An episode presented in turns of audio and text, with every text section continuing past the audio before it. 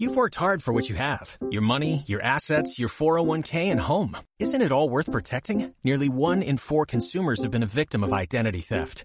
Lifelock Ultimate Plus helps protect your finances with up to $3 million in reimbursement. LifeLock alerts you to identity threats you might miss. And if your identity is stolen, your dedicated U.S.-based restoration specialist will work to fix it. Let LifeLock help protect what you've worked so hard for. Save 25% off your first year on LifeLock Ultimate Plus at LifeLock.com slash aware. Terms apply. ¿Cómo están, iglesia? Saludos. Este, qué gusto estar con ustedes en este día. Es un honor y un placer eh, seguir con este tema, pues que hemos estado hablando por varias semanas. Eh, eh, me, me, emociona mucho el, el, que vayamos a, ahora sí, seguir con este, con este tema el día de hoy. Quiero orar nada más para preparar nuestros corazones para este tiempo. Papi, yo te doy gracias por lo que tú estás haciendo, por lo que has estado haciendo en cada familia, en cada corazón, Padre. Y yo te doy gracias por el mensaje de hoy que tú has preparado, gracias que tú hablarás a nuestras vidas, que tú realmente estás obrando eh, en nuestras vidas, Padre. Y yo te doy gracias, Padre, que, que esta palabra caiga sobre corazones eh, dispuestos a, a obedecer, a poner en práctica. Gracias, Padre, por una iglesia que son hacedores de la palabra, no nada más oidores de tu palabra, Señor. Y yo te doy gracias, Padre, que viene bendición cuando ponen en acción el, el, mensaje y lo que hoy tú vas a hablar a sus vidas. Y te doy gracias por eso. Gracias por este tiempo, por lo que tú harás, Padre, en el nombre poderoso de Jesús. Oramos. Amén. Amén. Pues muy bien. Este, como saben, pues ahora sí es, hoy es la cuarta semana que hemos estado hablando acerca de cultivando un corazón de honor. Y, y el día de hoy, eh, el tema de hoy se llama No, no, no malinterpretas el honor. Entonces, eh, a veces cuando hablamos acerca de cultura de, de honor o, o, cultivando corazón de honor, eh, a veces como, como buenos cristianos, eh, tendemos a hacernos eh, extremistas, pues. O sea, eh, a veces somos muy extremistas en nuestra forma de ver, en nuestra forma de perseguir las cosas de Dios. Y, yo creo que es muy fácil malinterpretar lo que significa vivir una cultura de honor y caminar con honor. Entonces es muy importante la verdad es que entender y tener una perspectiva correcta de lo que significa caminar en honor y cultivar un corazón de honor y básicamente lo que no significa. Entonces es lo que vamos a hablar hoy. Eh, quiero hablar de varias mentiras que podemos creer acerca de lo que significa eh, caminar en una cultura de honor, lo que significa eh, cultivar un corazón de honor. Entonces es, yo creo que es importante tratar estas cosas porque si no, si no lo entendemos por lo que es, realmente puede producir, pues ahora sí, un mala, un, una forma equivocada de caminar con Dios y una forma equivocada de estar, ahora sí, este, practicando o poniendo en práctica la cultura de honor. Hemos conocido a mucha gente, ahora sí, de Betel, amamos Betel, ejemplo, la iglesia Betel, amamos lo que hacen. Um, pero a veces algo sucede y es lo que quiero, digo, algo que quiero tratar, ¿no? Eh, algo sucede es que a veces tienen, las personas ven a Betel y ven cosas de Betel de una forma externa y, y no entienden la, la cuestión que, que sucede detrás de las bambalinas. Eso es lo que, lo que quiero decir. Y es muy fácil tratar de comparar lo que ellos hacen por cosas externas a lo que otras iglesias o otras personas están haciendo. Pero la, la realidad es que hay una cultura de honor muy fuerte en, en la iglesia Betel. Pero también, déjame decirte esto, es que muchos de, de, las cosas que voy a hablar hoy son cosas que hemos hablado con liderazgo y hemos hablado con personas eh, de Betel en cuestión de detrás de las bambalinas, cómo ponen en práctica esta cultura. Entonces, como les dije hace varias semanas, la verdad es que Dios, eh, Dios me enseñó acerca de la cultura de honor eh, muchos años antes de Betel. Entonces, no estamos hablando de esto por, por Betel. Eh, realmente ha sido algo que Dios sembró en mi corazón y ahorita vamos a hablar poquito testimonio acerca de eso. Pero, pero es algo que Dios ha hablado realmente a mi corazón y ha sido parte de mi vida muchos años antes de conocer a Betel. Entonces déjame nada más decirles esto, no estamos tratando de copiar a Betel lo que ellos están haciendo, eh, aunque nos gusta y celebramos lo que están haciendo. Estamos tratando de cultivar la visión que Dios nos ha dado en esta casa. Y sí hay cosas que empatan y, y vamos a abrazar eso y vamos a celebrar eso. Pero realmente esta cultura de honor y cultivar un corazón de honor es algo que Dios me enseñó desde mis primeros meses en, en Cristo, mis, mis primeros meses en mi caminar con Cristo cuando estaba en Arkansas. Pero me estoy adelantando porque ahorita voy a hablar un poquito acerca de eso. Pero quiero, quiero hablar hoy, vamos a tratar cuatro mentiras acerca de lo que significa caminar en honor. Y voy a decir la mentira y luego, luego voy a decir la verdad y luego vamos a entrar un poquito dinámica de, de ahí. Y pues saludos a todos, perdón, no los saludé, perdóname. este, estuve ahí conectado un ratito antes de, del, ahora sí, antes de, de, acercarme. Pero me dio mucho gusto verlos a, a Jorge, a Gaby, a Rebeca, a varias personas más este, que están ahí conectando de, de, Puebla, de diferentes partes. Entonces, bienvenidos, qué bueno que están viendo. Eh, el mensaje de hoy.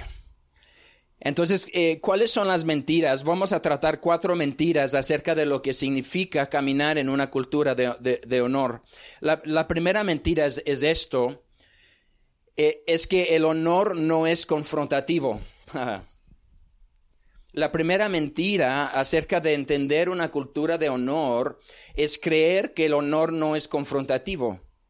Y la verdad es esto, la verdad es que la cultura de honor es más confrontativo que una cultura de deshonor. Uh. Una cultura de honor es más confrontativo que una cultura de deshonor. Entonces es muy importante entender que en una cultura de, honor hay una cultura de, es una cultura muy confrontativo. ¿Y por qué es una cultura muy confrontativa? Para empezar, porque tenemos un estándar o quizás una perspectiva uh, de Dios acerca de, de, las personas y acerca de lo que Dios eh, ha puesto dentro de ellos. Y una de nuestras metas principales es ayudar a desarrollar lo que Dios ha puesto dentro de la persona. Y de alguna forma, si lo quieres decir así, es como tratar de empujar a todos a, a alcanzar su potencial y su propósito que Dios ha depositado dentro de ellos.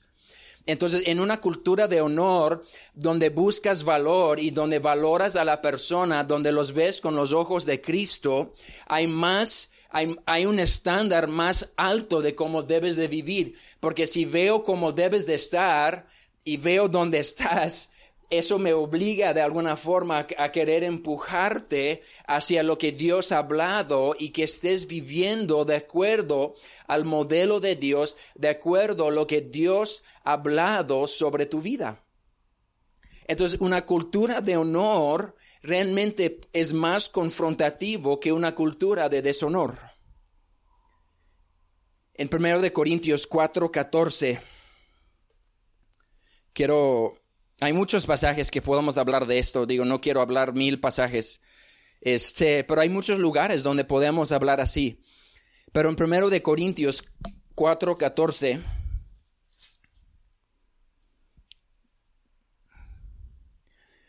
dice esto, el apóstol Pablo dice esto.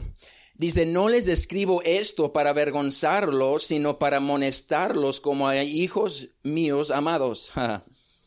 Entonces Pablo estaba escribiendo a, los corintios y él dice unas cosas y él dice, no digo estas cosas para, para, no es para avergonzarlos, dice, pero es para amonestarlos y es para que, es para, para molestarlos como un padre que ama a sus hijos.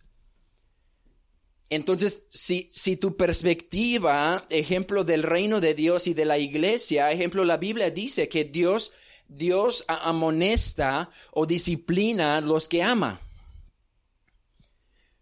Entonces, tenemos que quitarnos de nuestra mente la idea de que, de que amonestar o confrontar es algo en contra del amor. Porque la realidad es que el, amor nos lleva a confrontar, el amor nos lleva a amonestar.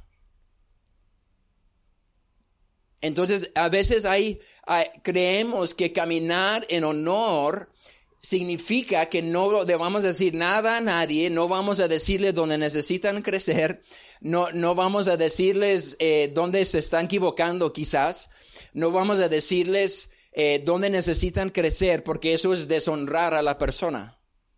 Y es un concepto totalmente erróneo, que la verdad mantiene a las personas en un lugar de inmadurez y, y, increcimiento cuando, cuando no hay confrontación. Entonces, una cultura de honor es más confrontativo que una cultura de deshonor.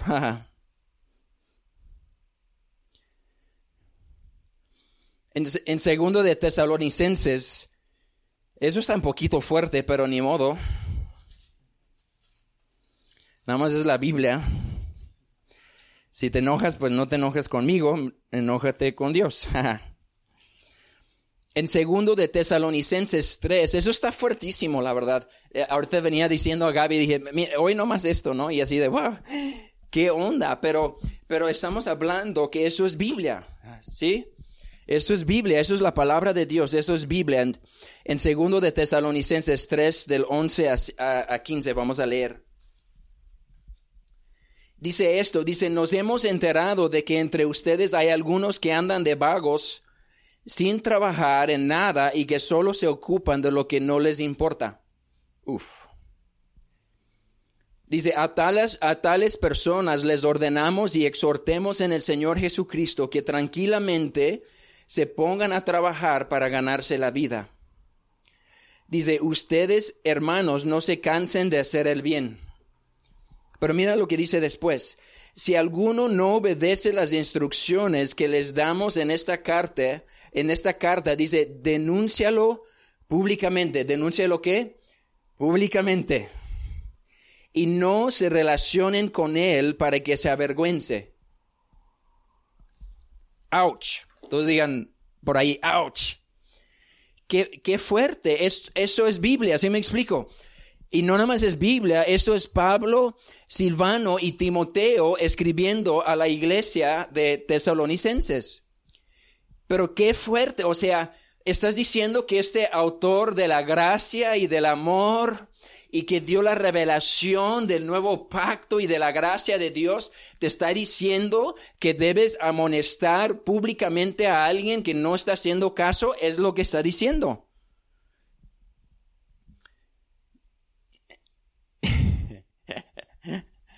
y no nada más eso, qué impresionante lo, lo que dice, lo que sigue.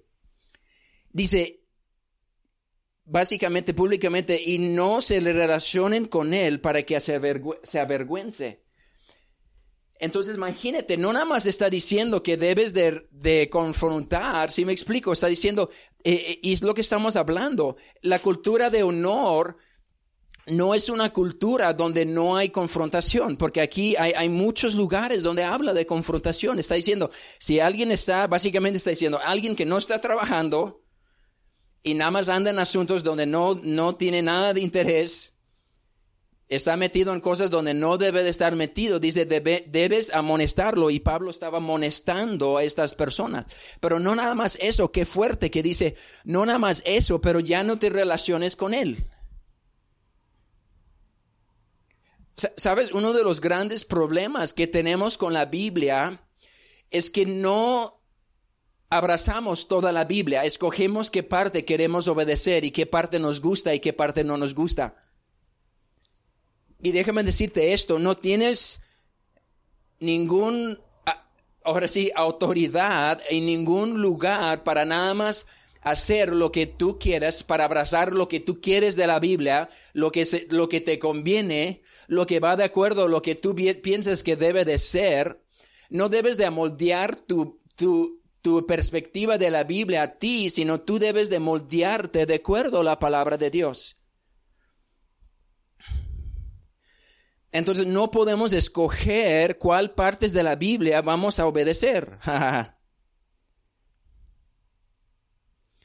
Muchas veces la deshonra se ve como hablar de personas a sus espaldas. Estamos hablando de esto, estamos hablando, el honor no se confronta, al contrario, el honor se confronta. Y muchas veces la deshonra realmente se ve como hablar de personas a sus espaldas en vez de confrontarlos de una forma directa. Entonces, cuando caminamos en una cultura de honor y cuando cultivamos un corazón de honor, vamos a vivir una vida donde vamos a tener conversaciones valientes con personas. ¿Qué es valiente? Es hablar a la persona, Déjame decirte esto, es, muy, es, es mucho más fácil hablar de la persona que hablar a la persona. ¿Sí o no? Es más fácil hablar de la persona a sus espaldas a confrontar una situación y hablar a la persona directa. Es más fácil hablar de ellos, es más fácil ir detrás de su espalda y hablar cosas en, deshonra hacia la persona en vez de confrontar a la persona en amor y en honra. Entonces el honor muchas veces se ve como hablar de frente para arreglar las cosas.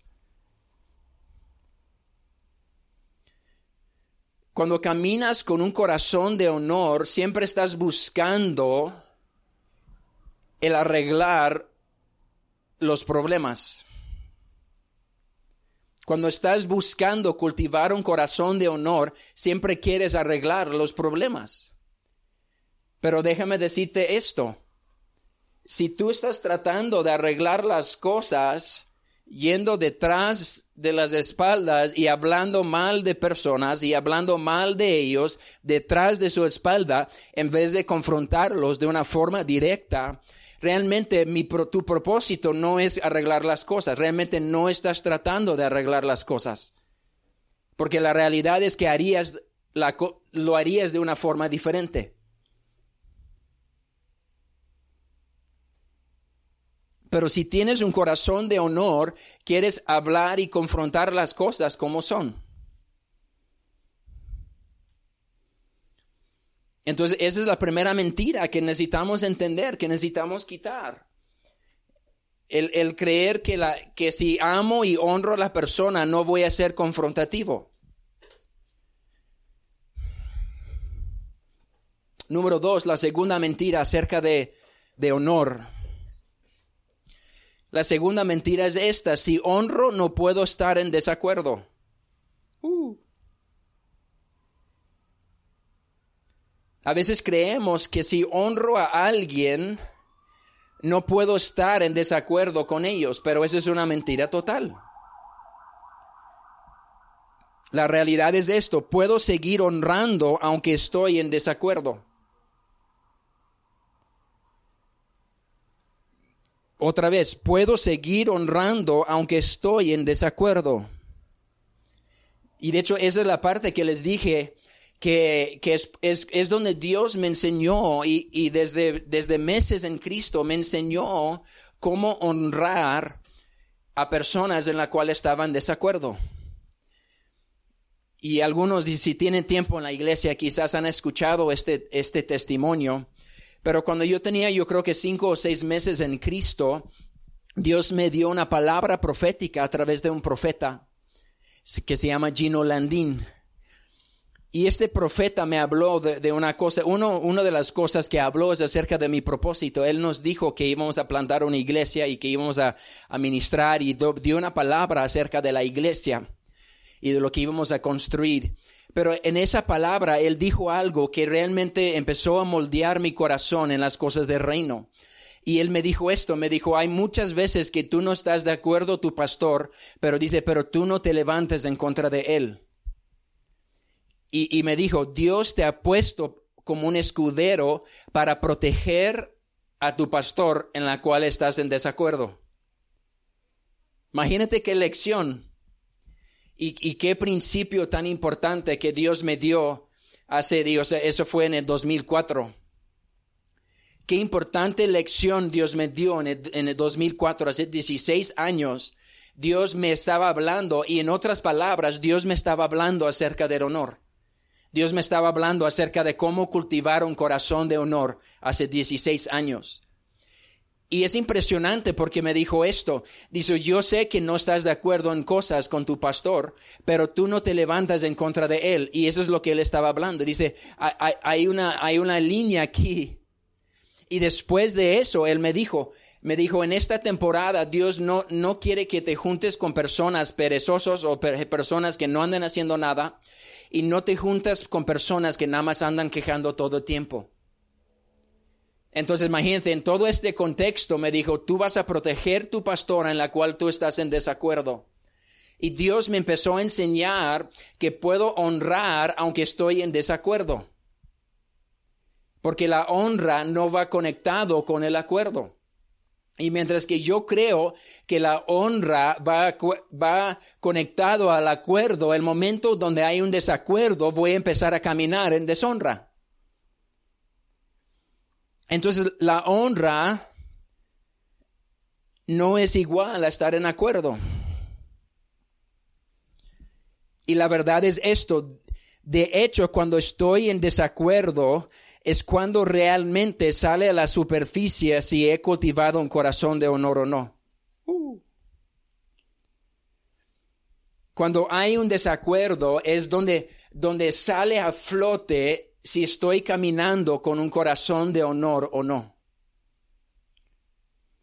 Entonces es en el desacuerdo, ejemplo, digo, hace tiempo estaban hablando acerca de la lealtad, ¿no? Creo que era Chris Bolton. Y él decía, dice, en el dice, dice la, la lealtad no es probado cuando estoy en acuerdo, sino cuando estoy en desacuerdo. o sea, podemos estar leales, entre comillas, mientras que todas las cosas están yendo como yo quiero que vayan. Es muy fácil uy, halagar y hablar y, celebrar a personas. Y, no estoy hablando nada más en el contexto iglesia, estoy hablando en tu trabajo, en tu familia, en, en, en cualquier ámbito, en la iglesia, en cualquier ámbito en el cual tú te encuentras. Lo que estamos hablando de cultivar un corazón de honor no es nada más para los de, adentro de los cuatro muros de la iglesia, es realmente en, todos los aspectos y en todas las áreas de tu vida, en todos los ámbitos de tu vida, en, el ámbito laboral. ¿Qué haces cuando estás en desacuerdo con tu jefe? ¿Qué haces? ¿Te pones a hablar de él detrás de su espalda? de frente, sí, sí, claro, vamos para allá. Y luego cuando se va, empieza, no, no manches este cuate. ¿Cuál es tu actitud cuando estás en desacuerdo con una decisión? Cuando estás en desacuerdo con alguien. Entonces él hablaba de esto, dice la, la, la, lealtad es, es probada cuando hay desacuerdo. ¿Y qué hago cuando estamos en desacuerdo? Eso es donde, donde la, la, lealtad, si lo quieres ver así, o el corazón de honor sale a, la superficie cuando hay un desacuerdo. Y la pregunta es, ¿puedo caminar en honor aunque estoy en desacuerdo? Y yo espero que sí. Yo, yo espero que están cultivando un corazón de honor donde pueden caminar en honor aunque están en desacuerdo con personas. El, amor puede reinar por encima del acuerdo. Y la verdad, esto ha sido una actitud muy dañina en el cuerpo de Cristo, ¿no? Y hablando de pastores y hablando de líderes, a veces, a veces sentimos que si estoy en desacuerdo con cómo un líder hace algo o cómo una iglesia hace algo, tengo que cortar relación, tengo que apartarme de ellos y tengo que, que ahora sí, hacerles el fuchi y asegurar que todos saben que estoy en desacuerdo con lo que ellos están haciendo. Y déjame decirte esto, no estamos hablando de, de pecado, no estamos hablando de lo que Dios llama pecado, lo que Dios eh, llama ah, pecado. A veces, a veces lo que estamos hablando de los desacuerdos simplemente son opiniones. Y hay una gran diferencia entre una opinión y, y un pecado. A veces hay opiniones acerca de las cosas. Y quizás, ejemplo, no, es que pintaron, pintaron negro, ¿no? Y yo pienso que la iglesia debe ser blanca. Esas son opiniones. Y quizás hay un desacuerdo ahí. Entonces no estamos hablando, o sea, cuando, cuando estamos hablando de esto, no estamos hablando de pecado, porque Pablo ya ha hablado de cómo debemos tratar el pecado, ¿sí? Entonces no estamos hablando de un, un, desacuerdo de pecado, estamos hablando de, una, de un desacuerdo simplemente acerca de opiniones, de cómo debe de hacerse las cosas o cómo deben de estar caminando las cosas. Eso es lo que estamos hablando. Entonces tenemos que entender que podemos cultivar un corazón de honor aunque esté en desacuerdo con alguien o alguienes. Puedo caminar con honor aunque estoy en desacuerdo. Puedo seguir amando aunque estoy en desacuerdo. Entonces eso es algo muy importante. Porque si no entendemos, si no entendemos que todavía podemos ser honrosos cuando hay desacuerdo, entonces es, es como la honra solamente se va a manifestar mientras que estoy en acuerdo. Pero el momento que no estoy en acuerdo, les van a, van a saber que no estoy de acuerdo. Voy a hablar con personas porque no estoy de acuerdo. Y voy a caminar en deshonra porque no estoy de acuerdo. Pero el, el corazón honroso es honroso aunque estás en desacuerdo.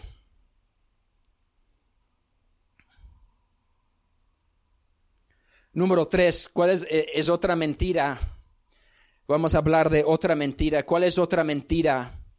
Acerca de, de, la honra y acerca de caminar en una cultura y desarrollar un corazón de honor. Número tres es que puedo, esa es la mentira, puedo vivir en paz con todos.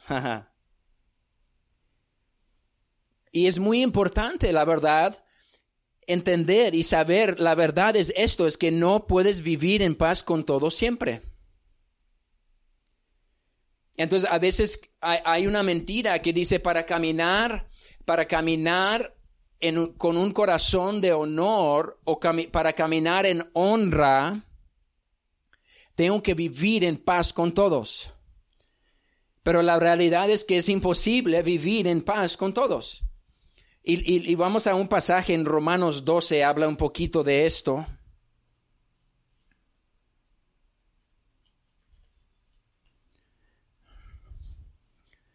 Romanos 12, 18.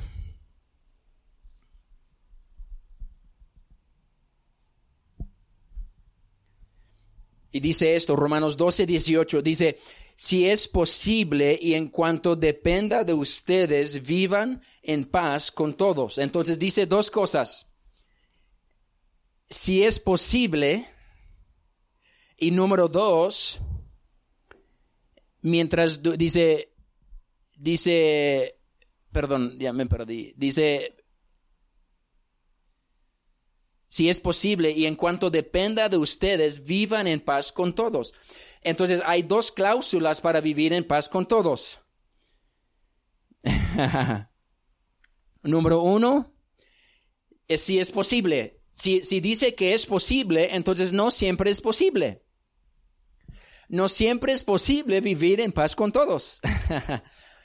Pero, o sea, la, la exhortación de Pablo es si es posible. Si es posible, entonces vive en paz con todos. Y luego lo segundo, lo que dependa de ustedes. Y básicamente está diciendo esto.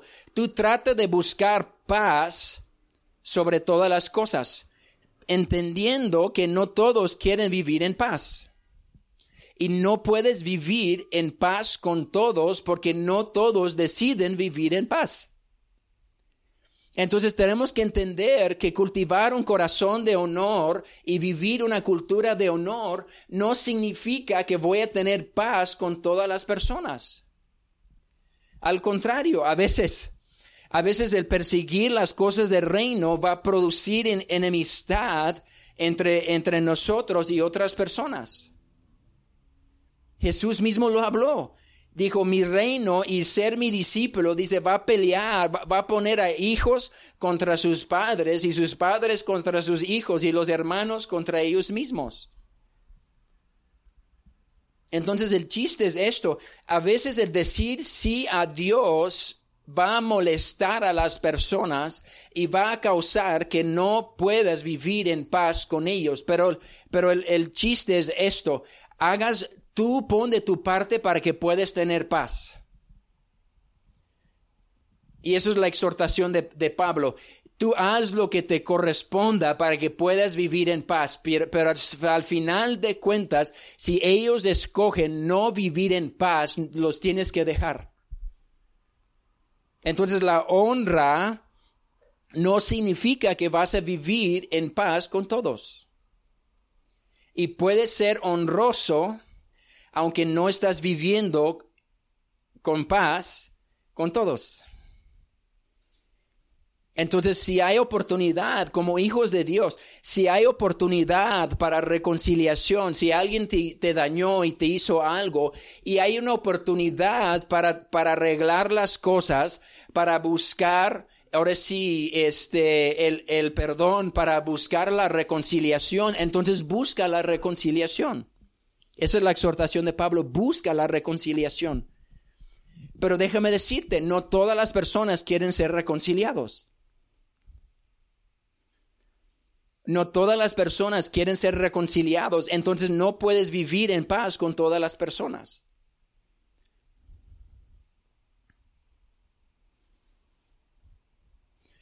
Y voy a decir algo que quizás no les va a gustar. es que a veces tienes que separarte de personas y establecer límites. Y puedes, déjame decirte esto, puedes separarte de personas y establecer límites y todavía estar caminando en un corazón de honor. Puedes todavía cultivar un corazón de honor, pero también el separarte y establecer límites con personas personas que no quieren vivir en paz, personas que no quieren vivir y reconciliar la relación. Déjame, déjame decirte esto, la reconciliación de una relación es de dos partes. Tú puedes tener la mejor intención de todo el mundo de buscar reconciliar una relación, pero si las dos personas no buscan ese mismo visión, entonces no puedes caminar con esa persona. Lo hemos visto quizás mucho en cuestión de, de hijos que, que viven en un hogar donde uno de los papás no está presente. Y después quizás los buscan, ¿no? Eso sucede mucho. Acabo de escuchar, ¿no? La, la historia, Gaby creo que me comentó de, alguien que estaba en, esta cuestión de la, de la adopción, o sea, que habían sido adoptados y después que estaban grandes, pues buscaron su, su papá, ¿no? Buscaron sus papás, buscaron eh, los que los, los crearon, básicamente, ¿no? Y, he escuchado historias bien tristes de, de personas que, que donde el, el, hijo está buscando la reconciliación, pero el padre no, no quiere la reconciliación. Y déjame decirte, es imposible reconciliarte con esa persona. Y es triste y es doloroso, pero no puedes reconciliarte con todas las personas. Solo puedes reconciliarte con personas que los dos están buscando una reconciliación. Entonces, a veces no podemos vivir en paz con todos, es lo que estamos diciendo. A veces no podemos vivir en paz con todos. A veces hay personas que no quieren vivir en paz. Hay personas que no quieren caminar en amor. Hay personas que no quieren caminar en reconciliación. Hay personas que no quieren aceptar su error y, y provocar un cambio para, para poder caminar en una reconciliación. Porque una reconciliación toma pasos, toma decisiones y toma transformación. Entonces, como dice Pablo, a lo que te concierne, o sea, de tu parte, trata de vivir en paz con todos. Pero yo, ejemplo, en, cuestión de reconciliaciones, a veces Dios me ha, me, ha, hablado de ir a pedir perdón a personas que no se, que se trataron bien gacho, pues que, que hicieron cosas bien gachas. Quizás que me lastimaron de una forma muy gacha. Y Dios a veces me ha hablado personalmente de cosas que yo hice en esa relación y que yo tengo que ir a pedir perdón para, para hacer lo que yo pueda hacer para estar en paz con esa persona. Y a veces he ido y, pedido perdón a personas que sé que están hablando mal, que, que no, no le caigo bien, que están tratando de hacer daño y yo he ido con ellos para pedir perdón por mi parte del asunto. ¿Qué es eso? Eso es buscar vivir en paz. Pero si esa persona no quiere cambiar, no quiere arrepentirse, entonces aunque estoy buscando vivir en paz, no puedo tener paz con alguien que está en guerra conmigo.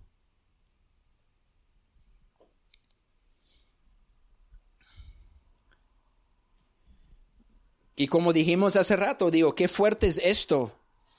En 1 Corintios 15, 33, vamos a leer otro pasaje.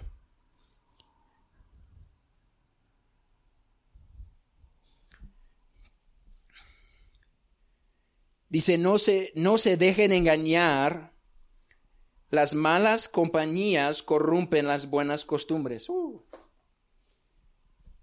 Dice, no se dejan engañar, las malas compañías corrompen las buenas costumbres. Y el punto es esto. Si tengo que cuidar mucho con quién me estoy relacionando. ¿Y, ¿Y, por qué crees que dice, empieza a decirse, por qué piensa que dice no se dejan engañar? Porque es fácil ser engañado en esto. Cuando la Biblia dice no se engañen, o cuando Jesús dice, os digo, os digo, está diciendo, hey, de verdad, lo que voy a decir, sí lo quise decir. Pero cuando la Biblia dice, no se engañen, está diciendo esto porque es fácil engañarte de lo que estamos, lo que está a punto de hablar. Entonces dice, no se engañen, las malas compañías corrompen las buenas costumbres. Y el chiste es esto, incluso en una cultura de honor, tenemos que escoger nuestras amistades, tenemos que escoger las personas con las cuales nos vamos a relacionar, las personas con las cuales vamos a dejar que hablen a nuestras vidas. Tenemos que escogerlos, porque si estamos rodeados o rodeándonos de personas que no están buscando las cosas de Dios, que no están buscando la cultura del reino, que no están buscando cultivar y ser discípulos de Jesús. Entonces, y no estoy hablando de que no puedes tener estas amistades, pero ese, si esos son tus mayor lugar de influencia, déjame decirte esto, no te dejes engañar, las malas compañías corrompen buenas costumbres. Y no importa qué tan buenos son tus costumbres, si, si las personas con, con la cual más te relacionas no quieren saber nada de Dios y no quieren perseguir las cosas del reino, en poco tiempo tú no vas a querer saber nada de Dios y tú tampoco vas a querer saber nada del reino. Y ahí está el, engaño. El engaño es que me puedo relacionar sin que me afecte y la Biblia dice que eso no es cierto. La Biblia dice que es, es contrario. Entonces, aunque camino con honor, tengo que escoger las personas eh, con las cuales voy a relacionar. Un empresario muy sabio dijo, dice siempre, dice, las personas con las cuales me quiero rodear siempre son personas más grandes que yo. Y no hablando de edad, sino hablando acerca de madurez y de, del alcance. Porque cuando te juntas con personas grandes, te conviertes en alguien grande. Las personas que se juntaban con David eran rechazados, pero David era un casa gigantes y él creó una, una, una compañía de casa gigantes. Y de alguna forma, es decir, esto, para convertirte en un casa gigante, tienes que rodearte de casa gigantes. Entonces, aunque vivimos en una cultura de honor, no podemos relacionarnos con todas las personas. No podemos vivir en paz con todas las personas, pero tampoco podemos tener, tener amistad con todas las personas, aunque los amas y los honras.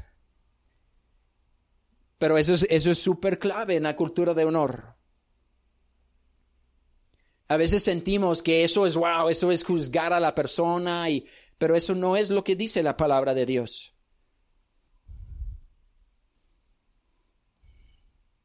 Número cuatro, ¿cuál es la, última mentira vamos a hablar hoy?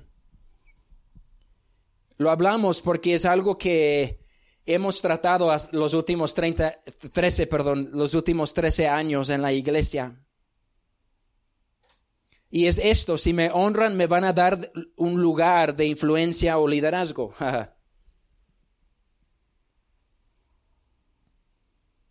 A veces, a veces las personas dicen, ok, si estás caminando en una cultura de honor, entonces me vas a dar un lugar de influencia o de liderazgo. Y la realidad es esto, aunque Dios nos ama por igual, a todos, dice, a todos, no todos son empoderados igual por Dios o por la comunidad. Aunque Dios nos ama igual, no todos son empoderados de la misma forma dentro ni del reino ni de la iglesia.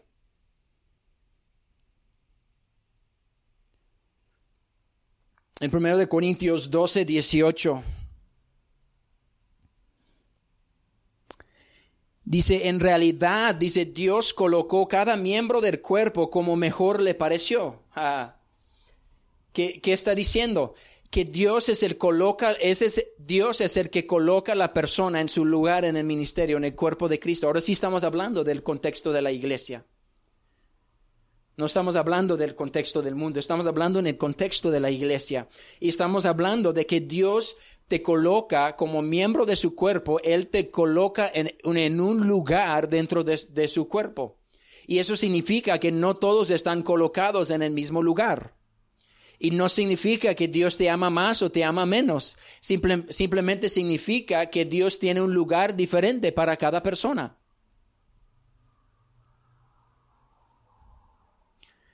El favor de Dios sobre alguien puede parecer como favoritismo, pero no es así. Déjame darte algo que puede traer transformación si lo abrazas. Dios promociona de acuerdo a propósito, diseño y madurez. La, la promoción en el reino no viene por honra nada más. O sea, el hecho que Dios te honra y caminamos en una cultura de honor no significa que Dios te va a dar un lugar de autoridad y de influencia. Entonces, Dios promociona de acuerdo a propósito. ¿De acuerdo a qué estamos hablando? Del propósito de Dios. Dios nos va a promocionar de acuerdo a nuestro propósito de acuerdo a nuestro diseño, como Dios nos diseñó, pero también de acuerdo a nuestra madurez. Entonces, aunque Dios nos ama a todos, no todos tenemos el mismo propósito, ni el mismo diseño, ni, ni el mismo madurez. Y, y a veces eso puede parecer muy conflictivo en la iglesia y puede parecer muy como falta de honra. Porque Dios da oportunidades a unos que no le da a otros. Y puede parecer como favoritismo. Pero no es eso. Es que Dios promociona de acuerdo a propósito, diseño y madurez. Esas son las cosas que Dios busca para traer promoción en el reino, que Dios busca para traer promoción, influencia y liderazgo y autoridad dentro del reino, vienen por esas cosas, viene por propósito, diseño y madurez. Entonces déjame decirte esto, la madurez no es cuánto tiempo tienes en la iglesia, es, es cuánto has permitido que Dios obre en y transforma tu vida. Me acuerdo hace como un año, eh, una señora se acercó a nuestro asistente en el, del momento. Y así es, Gaby y yo tenemos, bueno, tenemos un asistente que nos ayuda en cuestión de, de nuestros horarios y asegurar pues que simplemente empata nuestros calendarios, porque los dos estamos muy involucrados en el ministerio. Entonces a veces tenemos citas y hay, hay cosas pues que pueden eh, estar en el mismo tiempo, entonces nos asegura de estar eh, ahora sí, de estar agendando nuestro calendario alrededor de las citas y todo lo que, los, de lo que los dos tenemos. Entonces, esa señora se acercó a, a nuestro asistente y la maltrató muchísimo.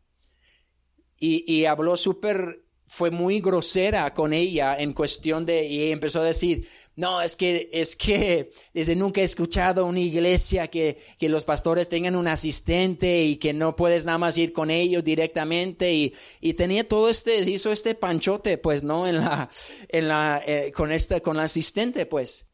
Y algo que le decía y le decía y le decía, dice, yo tengo 20 años en Cristo, pero, pero eso, déjame decirte, y Gaby después habló con ella y, y le dijo, dijo, Qué padre que tienes 20 años en Cristo, pero 20 años en Cristo no significa que eres maduro. No significa que, que has producido los frutos del Espíritu. El tener 20 años no significa realmente nada, pues en cuestión de nuestro crecimiento, porque como he dicho antes, he dicho no en una serie que hice acerca del crecimiento espiritual, de, un cuate que llegó con su pastor y le dijo esto. Dice, dice, no soy un cristiano de 20 años, soy, dice, fui un cristiano de un año 20 veces. Y el punto es esto, aunque tengo 20 años en la iglesia, la verdad es que soy como un bebé de un año espiritualmente, porque no me he dejado transformar, no he dejado que la palabra de Dios realmente transforma mi vida y no he madurado en Cristo. Entonces déjame decirte, y lo he dicho antes, la promoción en el reino no viene nada más por gracia, sino viene por obras. ¿Qué obras? Transformación y madurez. Entonces quizás tienes un gran propósito y tienes un gran diseño de Dios, pero si esas dos cosas no cuadran con tu madurez, Dios no puede promocionarte al lugar que Él diseñó para ti. Y eso no nos gusta a veces. Entonces, la madurez no es cuánto tiempo tenemos en la iglesia, es cuánto he permitido que Dios obre y Dios transforme mi vida.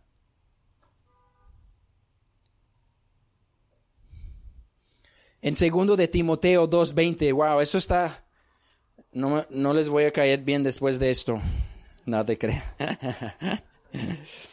sí no les voy a caer bien, pero otra vez, nada más estoy, voy a leer la Biblia y tú tómalo como tú quieras. En segundo de Timoteo 2.20 dice esto.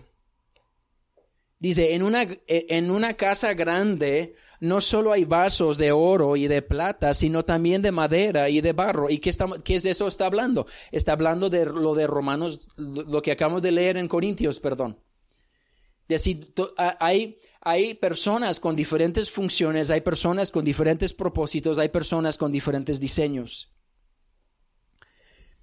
Y dice esto, dice, dice unos para los, los, los usos más nobles y otros para los usos más bajos.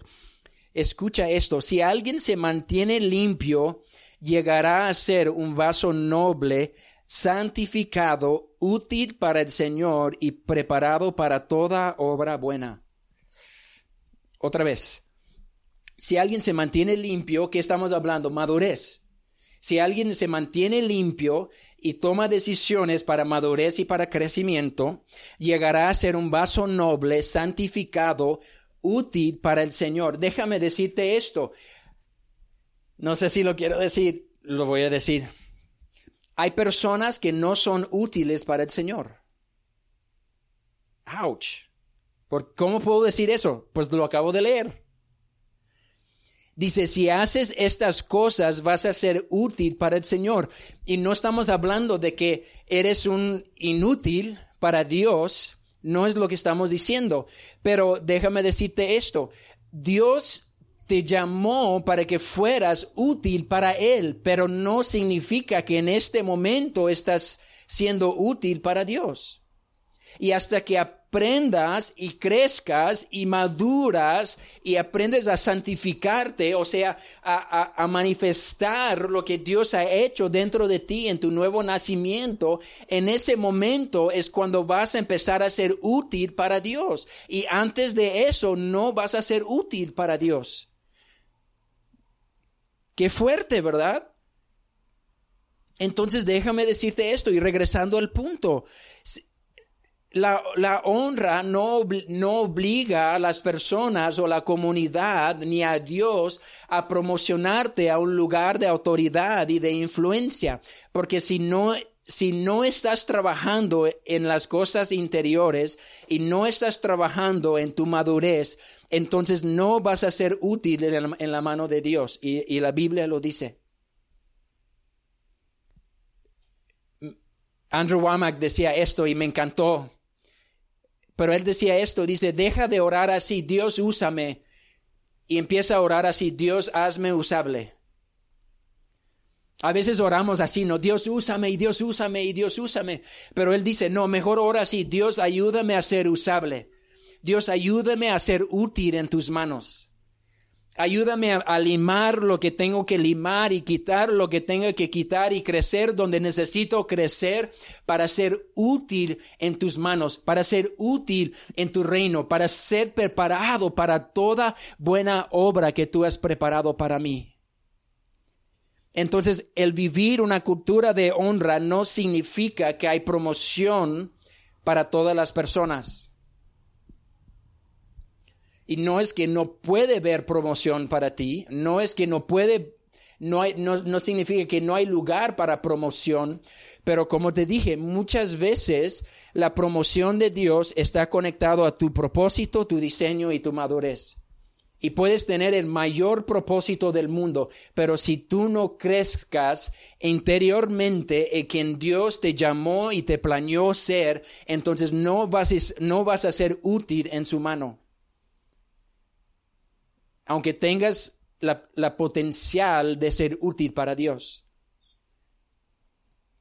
Entonces quiero animarte hoy quizás a cambiar tu forma de orar. Quizás tú necesitas hoy decir, Dios, en vez de decir, Dios úsame y Dios úsame y Dios úsame. Quizás necesitas cambiar tu oración, quizás necesitas hoy decir, Dios, hazme usable. Dios, ayúdame a trabajar lo que tenga que trabajar y madurar lo que tenga que, madurar y crecer lo que tenga que crecer para que puedo ser útil en tu mano, para que puedo ser útil para ti y tu reino y para que pueda estar preparado para toda buena obra que tú has preparado para mí. Quiero orar por ti este día. Padre, te doy gracias por lo que tú estás haciendo en tu iglesia, por este tiempo Padre, por este mensaje quizás un poquito duro. Pero yo te doy gracias, Padre, que tú estás revelando tu corazón, tú estás revelando y gracias que, que realmente fluye de un lugar de amor lo que, lo que tú estás hablando a cada persona. Gracias que tú los amas, que tú tienes grandes propósitos y un gran diseño para ellos. Pero Padre, ayúdalos a madurar, a crecer en todo lo que tú has preparado para ellos, todo lo que tú tienes para ellos, Señor. Y yo te doy gracias porque tú estás obrando en sus vidas, Padre, que, porque tú los estás moldeando como este gran alfarero que la, la palabra de Dios dice que tú eres, Señor. Y gracias que se, se están dejándose moldear por ti, Padre, para convertirse en estos vasos útiles para ti, Padre, y preparado para cada buena obra. Yo te doy gracias, Padre, por lo que hiciste hoy, lo que vas a seguir haciendo, Padre, en esta semana, Padre. Y yo te doy gracias que tú reemplazas, nos ayudas a reemplazar estas mentiras y estas perspectivas incorrectas acerca de la gracia y nos ayudes a caminar de una forma honrosa en todas las situaciones que están enfrente de nosotros. En el nombre poderoso de Jesús, oramos. Amén. Iglesia, pues muchísimas gracias. Qué bueno que se conectaron. Espero que eh, Dios les habla a través de este mensaje y que realmente el Espíritu esté obrando a través de mí y que esté enseñándote quizás donde necesitas crecer y donde necesitas cambiar tu perspectiva, tu forma, donde necesitas quizás establecer límites y donde, oh, como hablamos, no, quizás hay hay amistades que en esta temporada Dios, Dios te quiere decir, sabes que no te juntes con estas personas en esta temporada, porque no te van a ayudarte, no van a ayudarte a lograr lo que yo he puesto en ti. Y yo te animo a ser obediente a lo que Dios habla, a lo que Dios pone en tu corazón, para que puedas alcanzar todo lo que Él ha preparado y Él tiene para ti. Bendiciones, nos vemos en la semana. Waiting on a tax return? Hopefully it ends up in your hands. Fraudulent tax returns due to identity theft increased by 30% in 2023. If you're in a bind this tax season, LifeLock can help. Our U.S.-based restoration specialists are experts dedicated to helping solve your identity theft issues. And all LifeLock plans are backed by the Million Dollar Protection Package. So we'll reimburse you up to the limits of your plan if you lose money due to identity theft. Help protect your information this tax season with LifeLock. Save up to 25% your first year at LifeLock.com slash aware.